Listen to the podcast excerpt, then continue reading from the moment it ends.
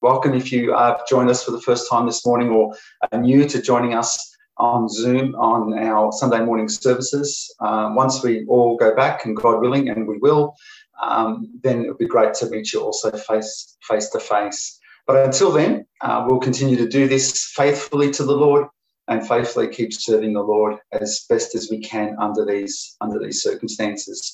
As Tony mentioned this morning, it's um, it is uh, a beautiful day in, in, the sense that we get an opportunity to acknowledge some people in our lives. On this day, we have as Father's Day. It's a beautiful time to uh, remember uh, all our fathers and uh, to be prayerful. And I want to take a moment this morning to be praying for our, our fathers, especially in the church, and those who are committed to doing God's will, committed to doing the things that the Lord has called them to do as as a father. I want to share a verse with you before I, continue from Psalm 23 this morning. I want to share a verse with you. It's something that Jesus said uh, during his earthly ministry as he was talking. Uh, he made this, he made a reference to his own father. And he says this in John 15, in the Gospel of John. He says, As the Father has loved me, as the Father has loved me, so have I loved you, and abide in my love. And it's a really special reference, I think, to what the relationship he had with his own father. And what he wanted to highlight in this passage was something very significant. What he wanted to tell his disciples and what he wanted to tell ultimately the world is something about his father's love. He could have chosen many ways to describe his father. He could have he could have chosen many characteristics of his father. But in the in the ones that he did, in this particular one, he wanted people to know something about the amazing and awesome love of his own father. And he says to them, As the Father has loved me, this is the love that I experience in my Father. The way He constantly, continually, daily shows me and pours out His love. And if you look at the life of Jesus, there are going to be times in the life of the Jesus that you might scratch your head thinking, hang on, I don't really see the love of the Father in this circumstance. If you look at it from a natural perspective, from a from a from a um, the natural eyes, you know, if you look at that, you think, wow, I don't really see the, the love of the Father in this circumstance, you know. But what Jesus is saying is the Father has loved me. And he, he never doubted this, this love of the Father. He knew that through all these circumstances, the Father loved him. He has, I've experienced this love. I know this love. Uh, it's something that I, I, I, I have ex, uh, daily experienced. He goes, now I, I love you with the same love. This is how I love you by how he's loved me. And he wants us then to abide in this in this love. He wants us to abide. And I think this is something that we as Christians must always be reflecting on. We always must be reflecting on our our decision every day to love like the Father loved. And when we stray ever so slightly from this, our, and the Spirit of God convicts us, we ought to be very diligent, very mindful, and very committed to coming back to this love that the Father has for us, the, the, the way that we are to abide, as Jesus asked us to abide in this same love. So just ask yourself a very simple question Do I abide in this love? Do I abide in this same kind of love? And that you would make this commitment to do this. And so, even as fathers, as natural fathers, may our children continue to see this love. May that our children be able to say, as my father has loved me, so I love you. You know, may our children know somewhat of the similar principle of, of experiencing daily the love of the Father, not necessarily, um, you know, a, a, kind of a smothering, feely, touchy type of love, though that's part of it. That is definitely part of it. Just everything that love involves, whether it's patience, whether it's kindness, whether it's gentleness, whether it's you know, truthfulness, whether it's discipline, whatever it is, may they know daily everything rooted in the love of a father, you know, the love of a father. And may you, brothers, uh, be able to continually and daily do this. Because my prayer for you is that whatever you do, that God grants you grace to continue to be men who teach your children. Because there's a lot of um, a lot of lies that, that, that go around in this world today and a lot of things that will influence children away from truth. And may God grant you grace as you as you teach your children the right ways of the Lord. May God grant you grace as you daily become an example to them, as you live out Christ in everything that you do and say that you know you don't become someone who just falls into a pattern or to a routine of things because god forbid that we just become kind of a, a routine christian that we do the things that we do you know we pray before our meals or we pray before bed. And god forbid that we just become a routine and we think we have to do this because we're christians and we're ticking boxes. And if we tick all the right boxes they're going to become christians one day you know.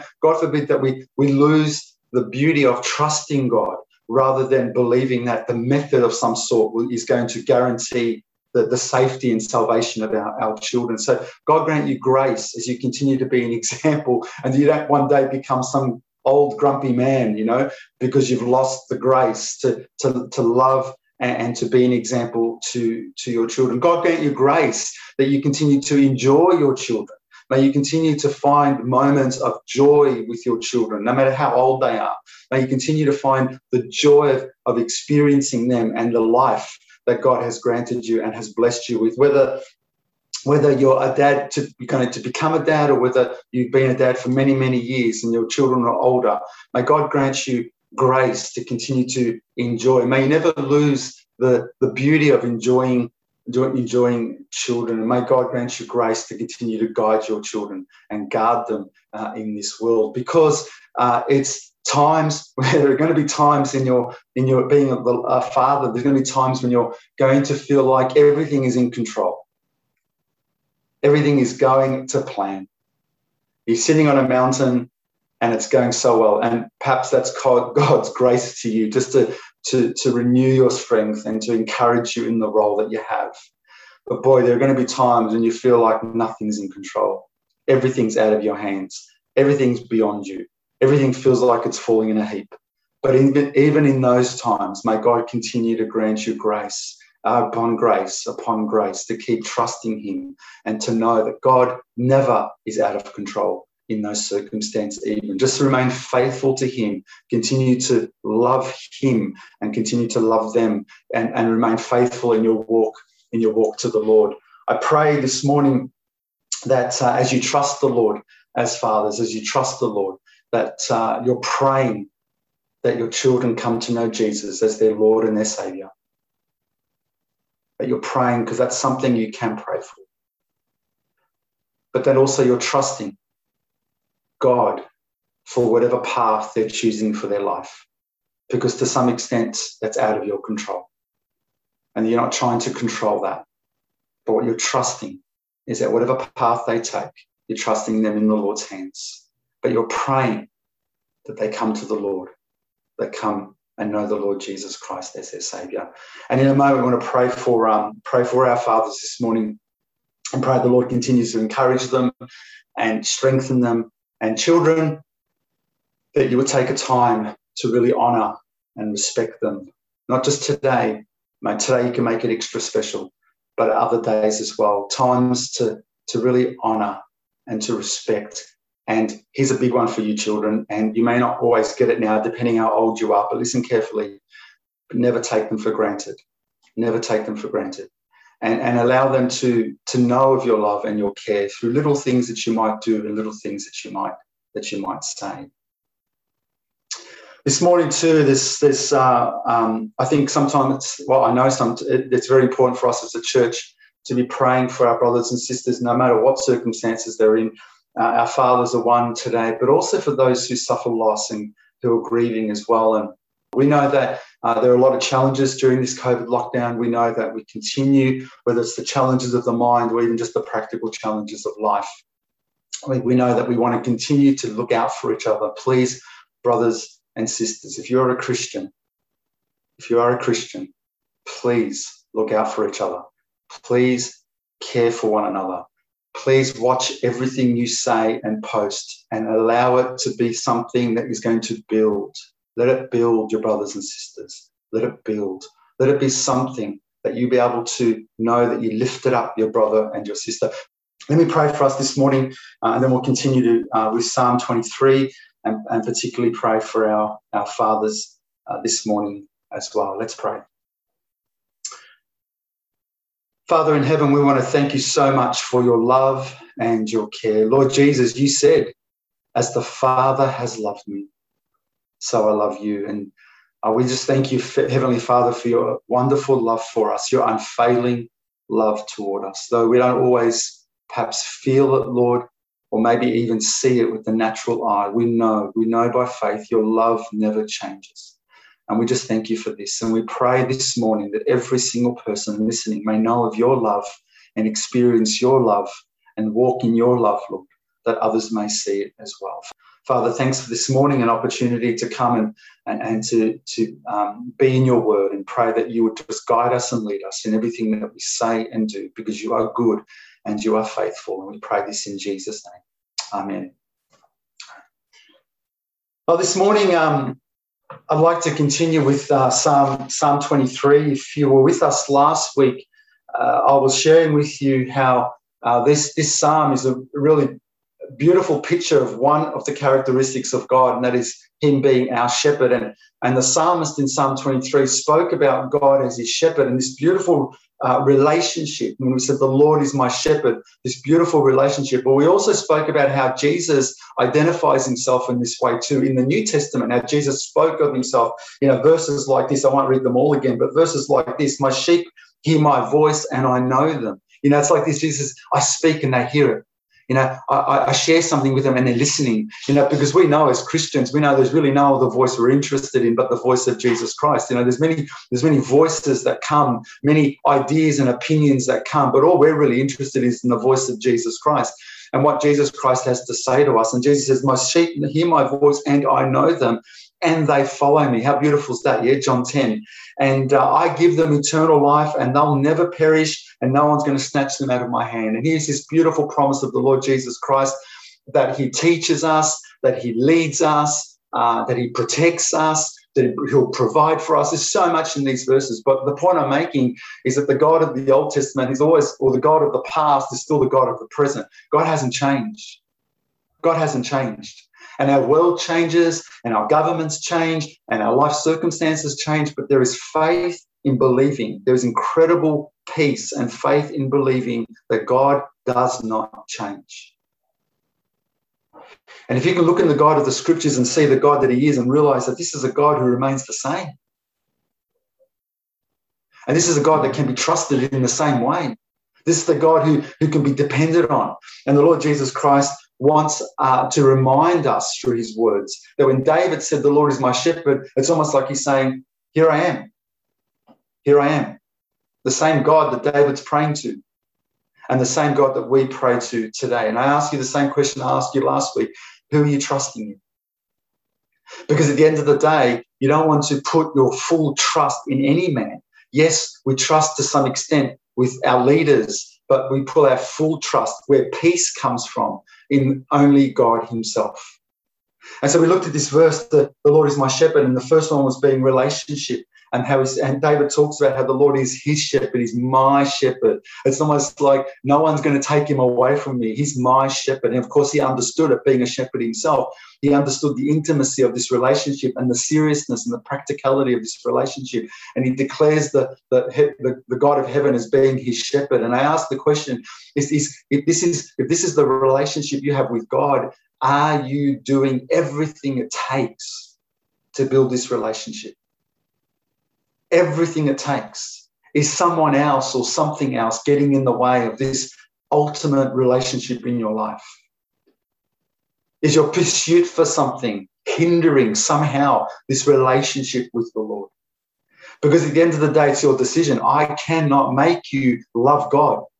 I cannot make you follow Jesus. I can't push you into a place where you need to commit yourself to the Lord Jesus Christ. That would be that would be like oppression. But what I can say, and I can encourage you to do, is by your own will, that you would come before Him in faith and that you would believe with all your heart that there's no other relationship in this life that can ever, ever stand above this relationship with the Lord Jesus Christ. And so in our hearts and lives, we spend our, our, our days doing what we can to make sure this is the most important relationship in our lives. From that, I believe, I believe, from that, every other relationship becomes incredibly blessed in truth and in love. We spoke also about provision. David says, I shall not want in Psalm 23. The Lord is my shepherd, I shall not want. And a little bit about how this wasn't so much about what God is giving, but about who God is. And that we can have this confidence that the God of all creation is able to give as it is needed. He's able to hold back as it is needed. But he's not holding back out of a lack of care, but he knows exactly daily what is required.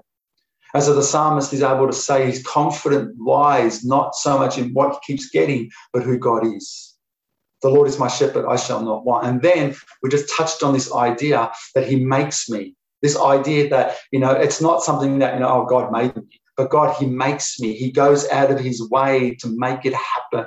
And we spoke about the promises of God and how God's promises, God's promises are there for us. The scriptures are full of these promises. And I left you with a with a bit of a suggestion or challenge that you would perhaps go and find the promise of God that relates to you, that you perhaps would memorize it or post it or, or put it up on a wall or, or do something to keep it in eyesight or heart sight so that you would remember the promises of God. He makes me. He makes me. And perhaps during the week that you've done this and it's helped you or encouraged you in some ways. But what does he make him do? He says. If we keep looking at verse 23, he says, He makes me to lie down in green pastures and he leads me besides the still waters. He makes me, verse 2, to lie down in green pastures and he leads me beside still waters. And we've looked at words like relationship, the first one, provision, the next one, promise, the next one, and now this one here, the word peace. The word peace.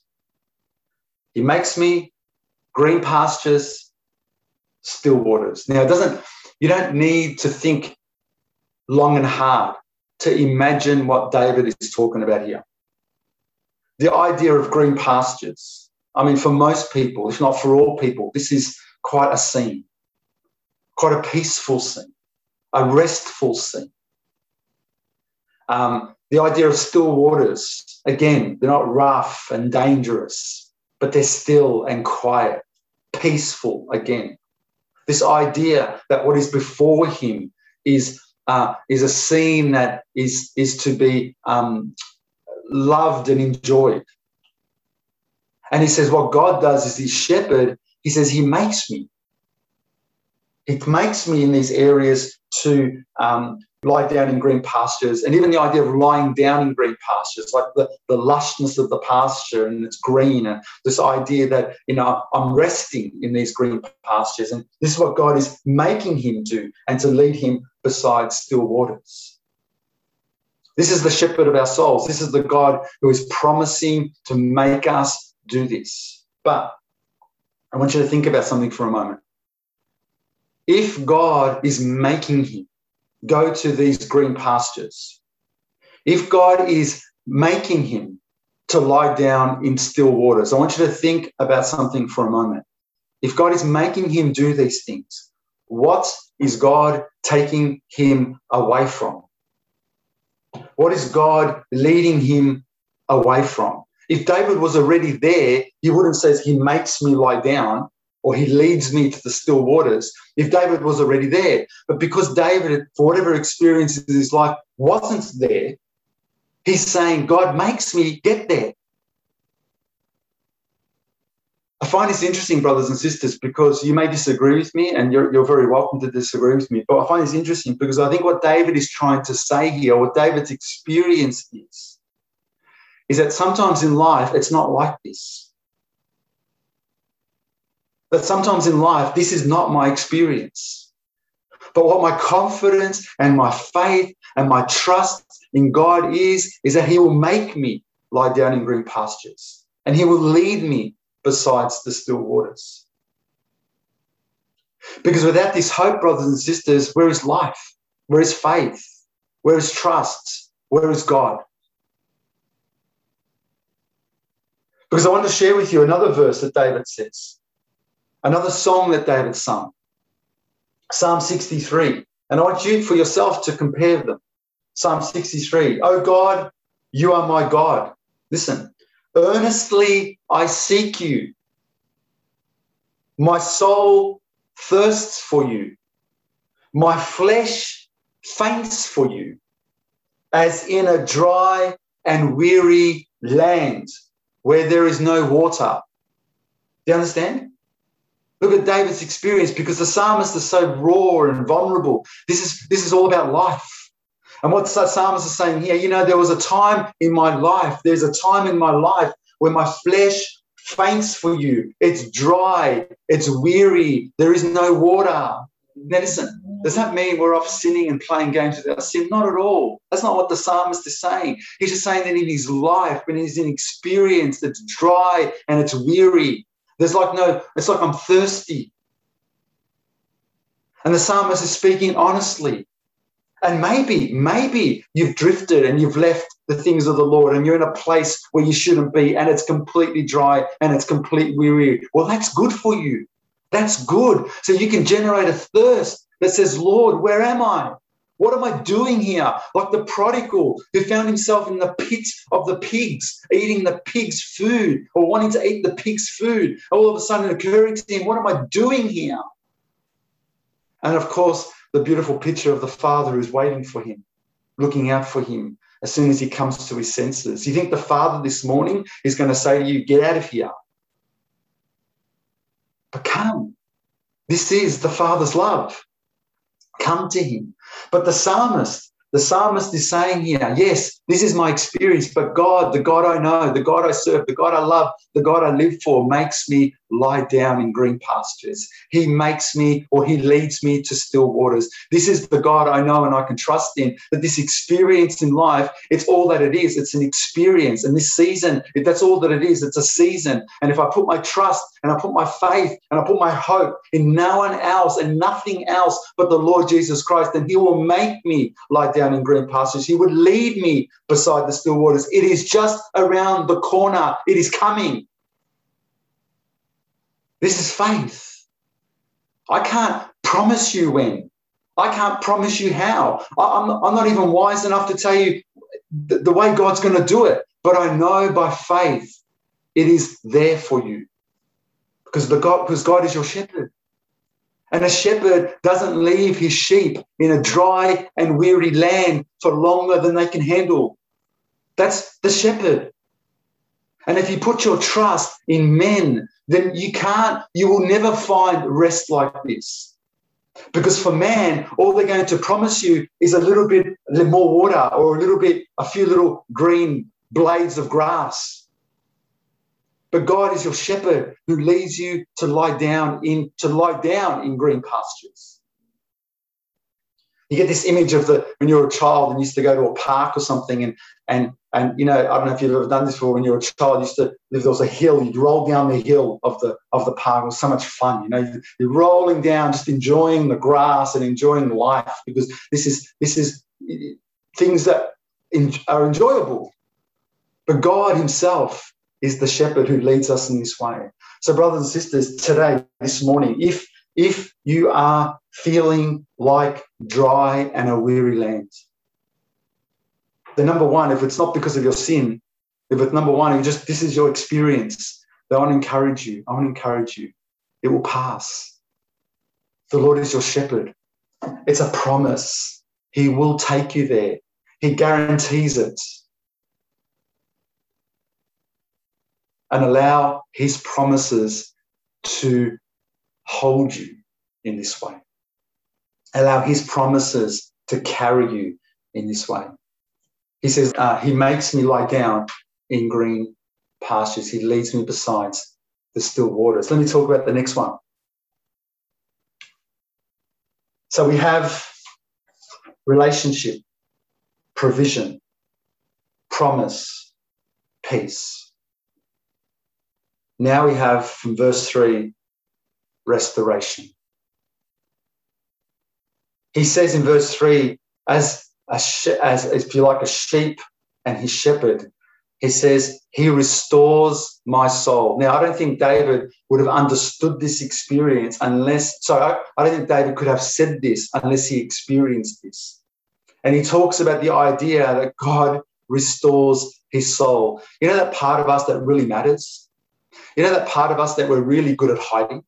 That part of us that we try to hide? that part of us that really shapes us, that really defines us, the part of us that actually that, that nobody can see, but really it's who we really are. And sometimes the world says to you, you know, who you really are is something else. Who you really are is the job you do. Who you really are is the weight you are. Who you really are is the looks of the, the way you look uh, and how and how less wrinkles you have. Who you really are. This is this is what the world will tell you. But what God says, what God says, what God's concerned with is the condition of your soul. And that's why the apostle in Corinthians says, though the outward man is perishing, the inward man is being renewed day by day. And so he says here, he restores my soul. Okay, this is an interesting one. This is an interesting one because I believe, brothers and sisters, and I want you to try and listen through, listen to me and follow with me what I'm trying to say here. I believe that all of us, all of us came to faith, came to the Lord Jesus Christ with a damaged soul, a hurt soul of some kind. All of us definitely came with a fallen nature, but we came with a damaged soul. And depending when we came to the Lord, and depending what circumstances we've experienced along the way, that damage can be deeper than other people. So if you came to the Lord very young, perhaps, and you grew up in a reasonably functional family, then that damage of that soul is going to be uh, less impacting, if you like, than if you came to the Lord when you're older and, and lived in circumstances that were incre- incredibly dysfunctional.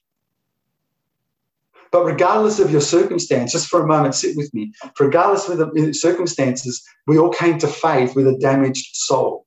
And what the psalmist says here is, He restores my soul.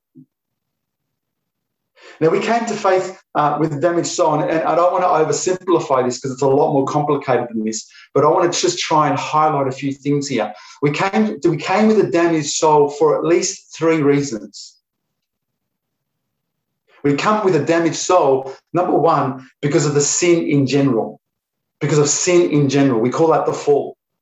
No matter what you did, no matter what happened in life, your soul is damaged because all have sinned and fall short of the glory of God. That we came into this world in a fallen nature. Do you understand that? And this is where people in this world misunderstand. They don't quite get it right because they see us as, as, intrinsically good. And even, even though there is a lot of goodness in us, because that's God's gift to us, by nature we are fallen. And the Bible tells us this. God reminds us of this, lest we become haughty and high minded and, and proud and think ourselves in no need of God. But we come with a damaged soul because of sin in general, the fall, we call it. Sin in general. So, if, if you want to think of yourself really proud, it's very simple. You just got to remind yourself you're a sinner.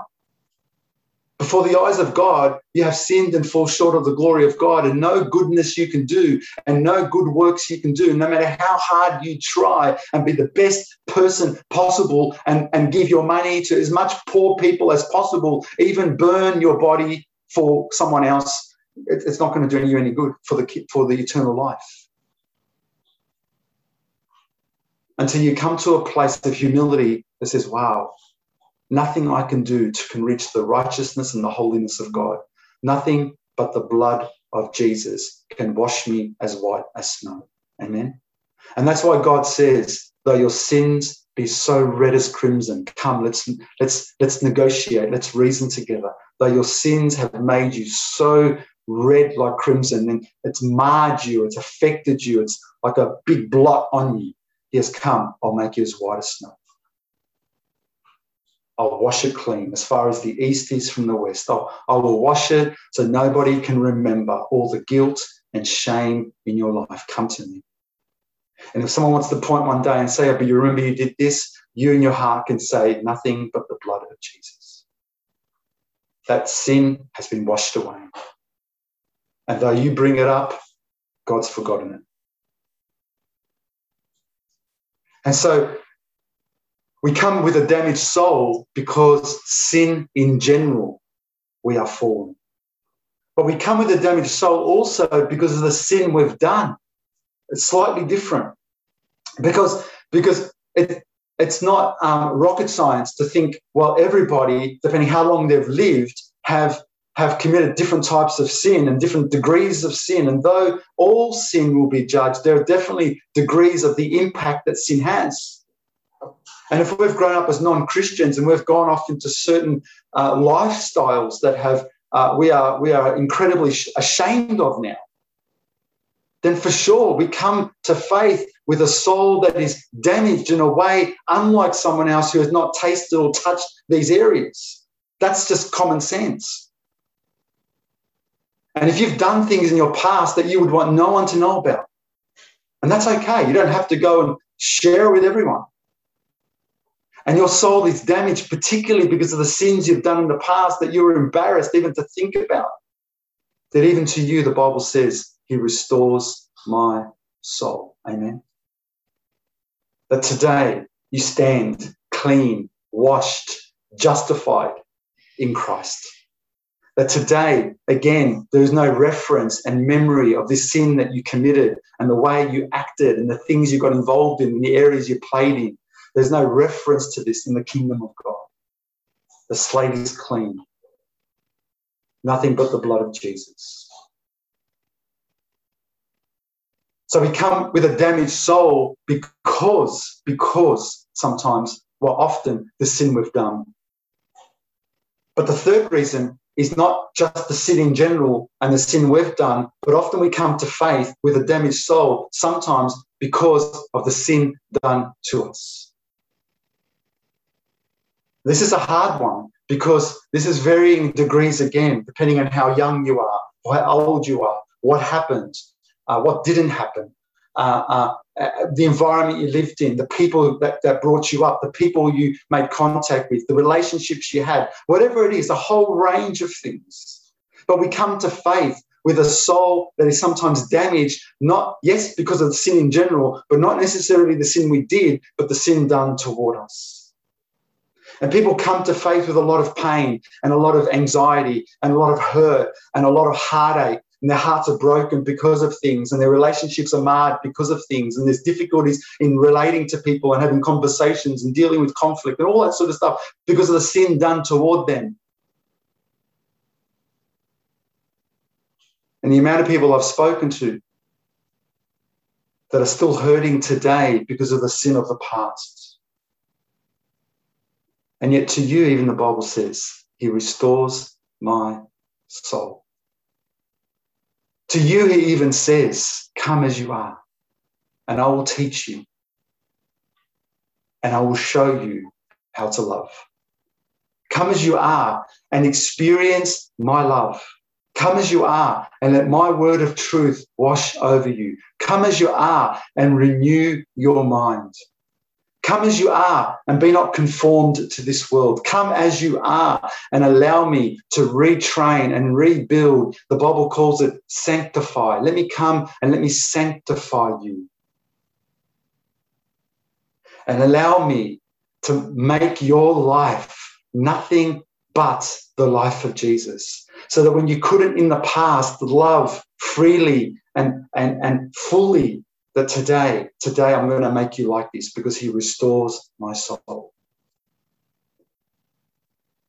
And that you will be able to do not what people think you should do, but do what Christ is asking you to do.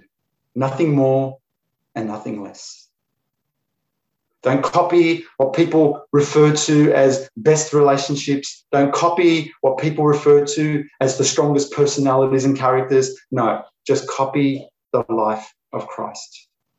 Because even if sin has been done to you and you feel damaged and hurt and regretful and even spiteful and bitter, come. He restores your soul and he will wash away the spitefulness, the bitterness, and he will wash away all the, all, all the unforgiveness. He will wash away as you come and as you trust him. Because God's promise to you is that He restores my soul. And if you've known me long enough, you'll know that I often refer to the Humpty Dumpty lie in these areas. Um, if you're too old to remember, I'm sure a lot of you remember Humpty Dumpty. Maybe if you, I don't know if they are they still teaching Humpty Dumpty today in class. I'm not sure. But poor old Humpty Dumpty fell off the wall, didn't he? And all the king's horses and all the king's men, what couldn't they do? They couldn't put him back together again. Poor Humpty, what's he going to do? He's left a broken man. But that's all the king's horses and the king's men can do. That's all this world may be able to offer you. But we don't believe this lie in the kingdom of God. God takes a damaged soul. He takes a damaged soul and he says, we say, he restores my soul. Doesn't make everything perfect, everything around me. Doesn't change people necessarily, but it restores my soul. And this is the promise that the Lord gives us, because this is the promise of the soul that the Lord is most concerned. Uh, this is the part of us that the Lord is most concerned about. Let me let me just touch on a couple of little things about the soul. We know that it's the part of you. I told you it's the part of you that shapes you. Yeah, and that's what God is. That's why God is is is um, wanting to restore it because it's the part of us that shapes us, that makes us, that strengthens us. But though the outward is perishing, as I said, the inward is being renewed. It's that kind of thing. And what people do is they try and find rest by other things, but they can't. So while hobbies are great, brothers and sisters, and you'll have hobbies, and that's fantastic. I've got hobbies and I enjoy them. While hobbies are great, fantastic. And why holidays are great, I enjoy holidays you, when we can. You, you enjoy holidays, I'm sure. While hobbies and, and holidays are, are great, they're never a substitute for a restless soul. You know that, don't you? And while you can be having the time of your life doing your hobby, and while you can be having the time of your life on a holiday, the restless soul is only restored by faith in Christ. And if you look to a hobby or to a holiday or something like that to find rest for your soul, you're going to be a miserable person. Go off and enjoy them for what they are. Enjoy them for the season they're allowed to be enjoyed for. Go and enjoy them. But a restless soul, you must come to the Lord. He restores my soul. The green pastures of life and the still waters of life come in Christ. It's like it's like having someone difficult at work, and and how many times have you been tempted to think, oh, this person, I work with this person, they are just so difficult, and and, and they get to you and they get under your skin, and, and they just seem to be always irritate you, and they always seem to annoy you, and you always seem yourself find yourself thinking and saying things that you regret. You think, you know, I'm done. I'm done with this person. I'm leaving. I'm going to another job. Need to find that somewhere down the track, God allows a person of very similar nature, of very similar characteristic, to come and work with you again. Why? Because a restless soul doesn't run.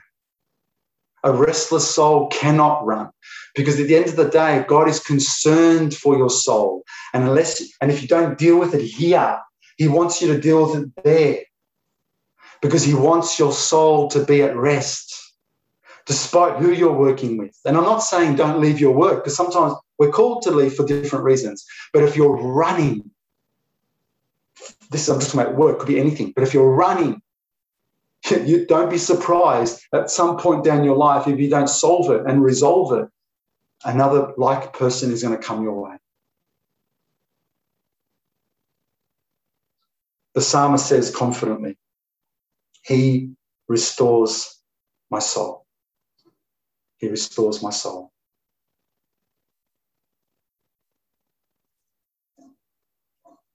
let's uh, Let's look at number, uh, number six. So restoration is five. Number six is direction. Direction. He says, He leads me. He leads me. He leads me. And he goes on to talk about what he leads me in. And I'm going to keep this just nice and short. When the, when the psalmist says he leads me, there is this confidence in the psalmist that God is a bit like he makes me. There's a confidence in the psalmist that God is going to uh, guide the path. And the only point I want to make here, brothers and sisters, is I don't know about you, but I don't really want to navigate my own life. I don't want God to say to me, Barry, that's it now. I'm gonna just I'm gonna just take my hands off for a few years. Um, you go and do what you want to do. I'll come back in a few years' time. We'll check in on you and see how things are going. I don't know about you, but I don't really want that. Some of you might think, but that sounds like weakness. Mm, I don't think so. I think it's pretty wise. It's not weakness, brothers and sisters. It's actually life saving. Because when I understand, listen carefully, when we understand what we are capable of, forget what you look like and what you've done and how people see you and how much they might applaud you. When we see how capable we are of going astray, and we understand the depth of our fallenness, the capability of it, not what we're doing, but the capability of that, then, brothers and sisters, believe me, or if not more importantly, believe the scriptures. We would never want to navigate our own life and be left on our own to do whatever we want to do. And while God does say, go, make decisions, make choices, don't overcomplicate things, go and make the choices and the desires of your heart we know along all those things, the reason why there is an element of peace in making decisions and peace in making choices is because we know He leads us.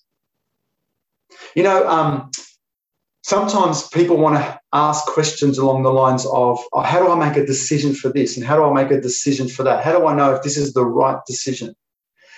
And, and I kind of enjoy having those conversations with people because decision making is really hard for Christians sometimes for sometimes, and I know in my life for a long time, it was it was something that I found really difficult and really complicated. And it's not that I've got it all perfectly worked out now. But boy, it's a lot easier than what it used to be. But decision making can be really hard because we want to do the will of God. We want to make the right decision. We don't want to go outside God's will. You know, and, and we overthink things so much that we forget that God's just saying, choose, choose what you want. Because unless, unless it goes against the scripture, there's really no other guide than to go with the things. Well, we've been prayerful, we've been thoughtful, and we go, we make decisions. But listen, listen, we are at peace because we know He leads us. We are at peace because we know that if He has seen, because we're walking in faith, yeah, we're walking, we're not walking out of a selfish heart. We're not doing something out of greed. We're not doing something out of stubbornness. We're not doing something out of pride. We're doing it in humility and in love for God as much as we know and love for man. And we're led and we're making decisions. We know because God is faithful. If this is not the direction we should go, He would lead us in the direction we will go. Because I'm not God. I'm not God to make this. I'm not God to know everything of the future. So the psalmist is, is um, um, saying, He leads me. He leads me. And, and this, for me, brothers and sisters, is certainly not a, a weak thing. I guess what I've come to uh, realize that it's quite a, uh, a liberating, where we know the hand of God in our lives is constantly there leading because we trust Him. We put our faith in Him. We walk humbly with Him. We listen carefully to um, the, the, the requirements of the Lord to do justly, to love mercy, and, and to walk humbly with our God. We, we set our hearts daily to have it fixed upon the Lord. We learn that trusting God isn't meaning everything is going to look and feel right at that time. but we know He's our shepherd. And we know that if we are, in love with the shepherd, we know relationship, provision, promise, peace, restoration, direction is ours. Brothers and sisters, I, I really, I really pray as, as we'll, we'll continue next week, I really pray that uh, what, what you take from today is what the Lord speaks to you about. Don't worry. Don't worry if you don't remember everything. It's okay. Don't worry if you if you forget little details here and there. But ask the Lord, Lord, this this area, this thing, this word, this particular phrase, this sentence, this idea that you spoke to me you spoke to me about this morning, Lord, let it dwell in my heart. Let it change my life. Let it become for me my rest and my salvation. Not Barry's words, God forbid, but the word of God and by the Spirit of God. Allow yourself, even as we pray this morning, and ask the Lord, Lord, what is it? Tell me. What, what must I know from this morning? Here's another way of looking at it. What must I even know from this morning, even in the things of the introduction of this morning, even the things relating to fathers, even the, let's go back even a step, even the worship that we heard this morning. What is it, Lord, that you spoke to me about? What is it, Lord, that I must keep in my heart? And I pray this morning that you may um, uh, hold on to this by faith and trust that God is working and that He's a faithful shepherd. Brothers and sisters, during the week, if you've got questions about the message, if you've got questions about what's going on around us, I encourage you to reach out. No one in this church ought to feel like they're on their own. And reach out in a text message, in a phone call. I'm really thankful for many of you who are very patient. Sometimes you'll text me or sometimes you'll call me and I can't answer or I can't respond straight away. Working full time makes that difficult. But I thank you for your encouragement and I thank you for your patience that when I get to, so when I can get back to you. But I encourage you always to do that always to ring, always to text, not just myself, anyone else in the church, but I love to hear from you as well. If you've got questions about what you hear or questions about what's, what's going on around us, or even about the church, please always feel free to reach out. An opportunity to have fellowship with you, an opportunity to share with you, an opportunity even to hear from you. That'd be encouraging, and most importantly, it's something that as a church uh, is important that we continue to fellowship. Don't feel you are alone. Let me pray for us this morning, brothers and sisters. Let's pray. Let's ask the Lord's blessing um, upon His upon His word and uh, and upon our lives. Father in heaven, I want to thank you, Lord, for today. I want to thank you for being the one true God, the God who never changes. You say in your word, Lord, that you are God and you change not the God who never lies, the God who comes and leads us and guides us and directs us to a place of peace and restores us. I pray for my brothers and sisters that they would find restoration in you, peace in you, and confidence in your leading in their lives. You are good, God, and I thank you for that maybe continue to have fellowship together, whether it be today or other other times and other studies during the week and on the phone or going for walks or whatever it might be, Father. I pray that you continue to build this church, guide us and lead us and guard us, we pray in Jesus' name. Amen.